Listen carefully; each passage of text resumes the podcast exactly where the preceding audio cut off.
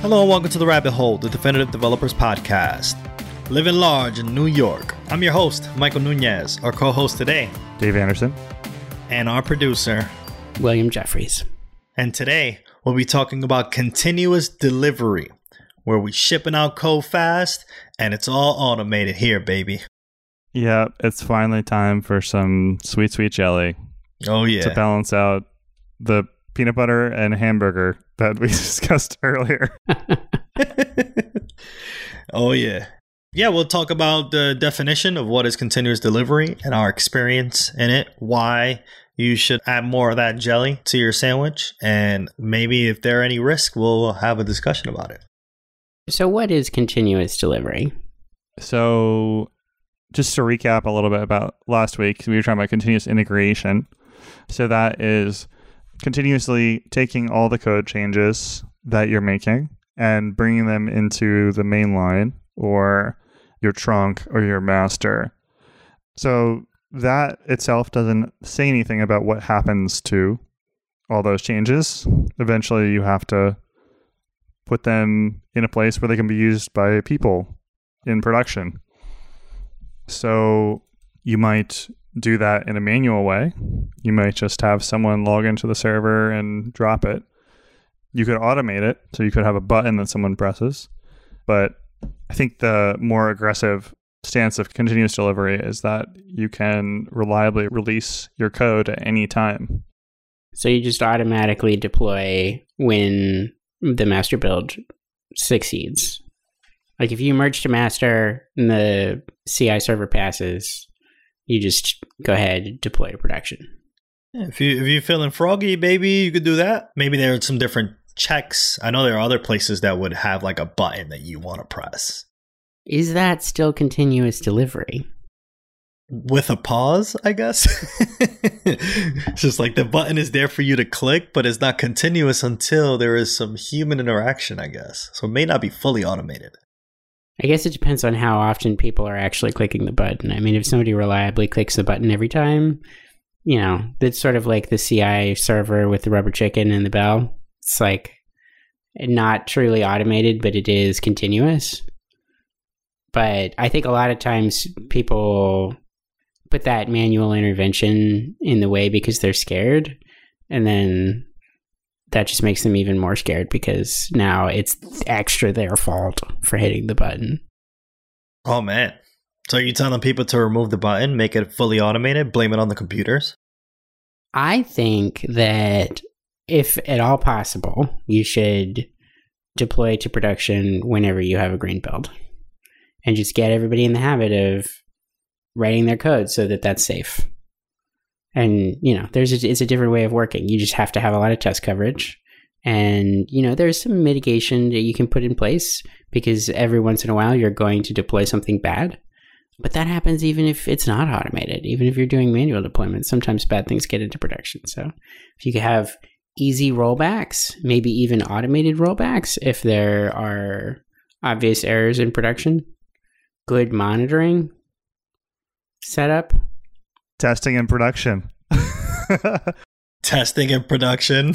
Kind of, uh, you know, having monitoring and alerting and like easily observable logging, those kind of things that we've talked about previously on the the podcast lets you validate the change even when you can't like when, when it's out there in the wild but yeah like even if you're not deploying continuously through an automated fashion and you are doing it manually on a periodic basis. You can still use all these principles to help you have assurance in your your builds when you do deploy.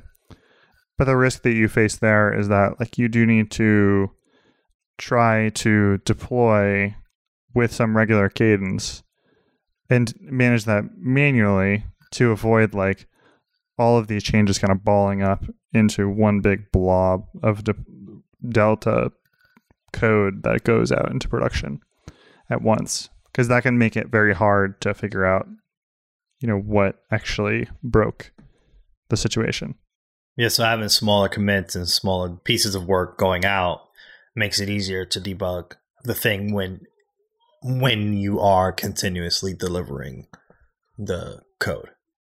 So, do you guys support continuous delivery? Is that a thing you guys like to do? I currently right now in the project that I'm working on has the button. Yeah. We we have a button. Okay. Fully automated, just like deploy production on merge to master. Does anybody want to advocate for that? I mean, I think that like you know, a lot of companies do take that approach. Like, you know, Google, Facebook, all, all those different kinds of companies have a button and somebody who is shepherding the code through in a controlled fashion. And, you know, I, I think that makes sense at like some kind of a scale because like if you have 10 developers working on code, then maybe they're pushing out changes, you know, five times a day or 50 times a day if they're 10x developers. And if you have 200 10x developers, then that's like just thousands of changes continuously going out. And, you know, your pipeline may not be able to keep up with that. Well, that would be insane. Or if you have thousands of developers, then that's just game over. So, wait, is this an argument for using continuous delivery or against con- using continuous delivery? It is a potential argument for like not having automated deployments with every merge. But you can scale, you could scale your pipeline faster than you could scale the human who's got to hit the button, right? You have to hire a new human. You can just create buttons, I guess. or I mean the the robots are taking our jobs, so you know. Can't we just have that one job? Can I, can I just have the button, the professional button pusher job? Oh yeah. Don't take my job, bro. Stop it, William. You're taking my job. Nobody wants to argue for fully automating everything. I, all right, fine. I will argue for automate, fully automating everything, no human intervention. Come at me, bro. I mean, I, I've actually worked at places that have it, and there is like a sense of. I think you can get rid of the something you mentioned earlier, William. I think you can get rid of the button when you're extremely confident in the test suite that is already in place and that you're introducing as a developer is there. The rollback mechanism with your continuous delivery and the monitoring that allows you to see whether something is wrong because I feel like when you don't have the, if you're not confident in the rollback, then you're more likely going to make sure that everything is working fine before you deliver. You do the button that will continue from there. But when you got those other two, the logging, the tracking, the applications that I've used in the past escape my brain right now. But being able to know where you are, what's happening, and how it's affected the application, the button could very well go away because you have confidence in the other things. All right, here's my argument. By putting the button in place, you give developers permission to ship bad code because it's somebody else's problem. They're the ones hitting the button. oh, wow. Spicy hot take. The reason why you have so much bad code that developers are merging into master is because they know it's safe because QA is going to catch it, UAT is going to catch it, DevOps is going to catch it. It's not their problem. Yo, William woke up and chose spicy today. right. Kimchi for breakfast. oh man. No, I mean, I I never thought of it that way, but that is really interesting. Like the I guess subconsciously not thinking about or triple thinking about certain test suites and stuff like that. The button is there because you know someone else could potentially click and merge your stuff in there too, and then it's like, oh, that's Bobby's problem. He hit the button. I have definitely had that conversation with somebody where it's like weeks in, and I'm like, I've never deployed here. Like I've never hit the button. He's like, Don't worry, someone will hit the button. we used to we used in the place that I worked at before. We used to call it like what is it like? Oh, it's a train right? And like imagine a train car with just like the engine in front. And then your PR gets merged in. It's like a cart on the train. And then like someone will mess it like, "Hey, I, am pushing the button. Who wants to who wants to jump on this train?" And then like everyone else will put their cart, their PRs merged into master, and then you press the button, and it's like the choo choo train going into you know production. And it's just that's what we used to call it. Like, yo, jump on the train if you want to, your stuff to get merged in. I'm pressing the button. I'm making sure everything is fine. And that was the idea. Right. Train cars, baby.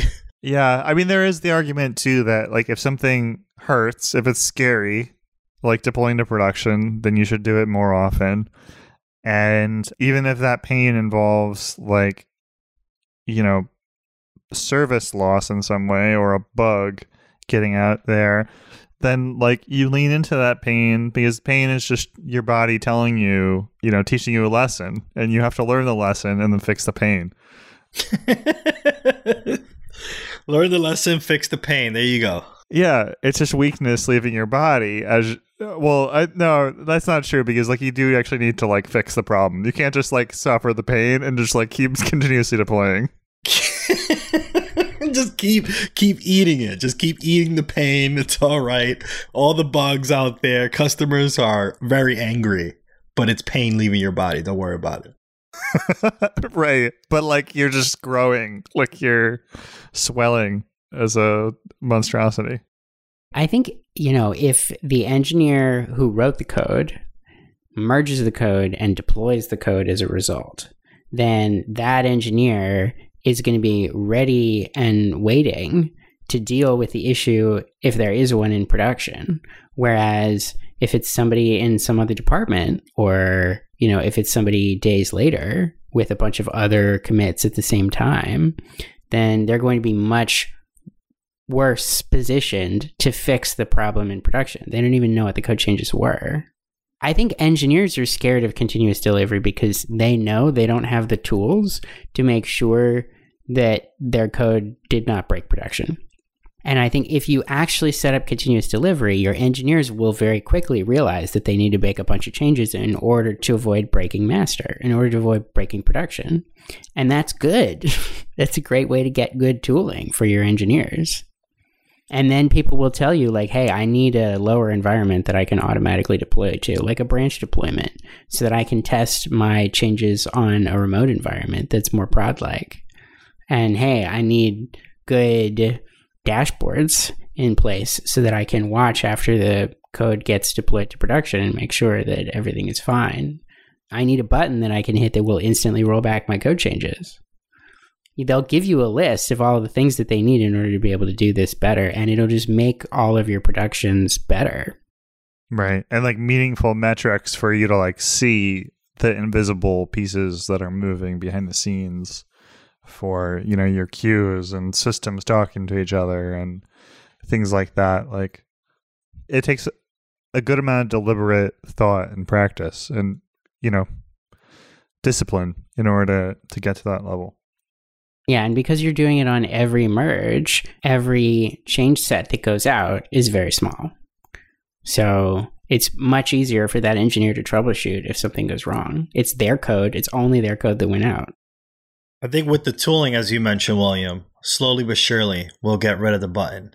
And soon in the future, no one would have a button to push. Everything will be completely automated.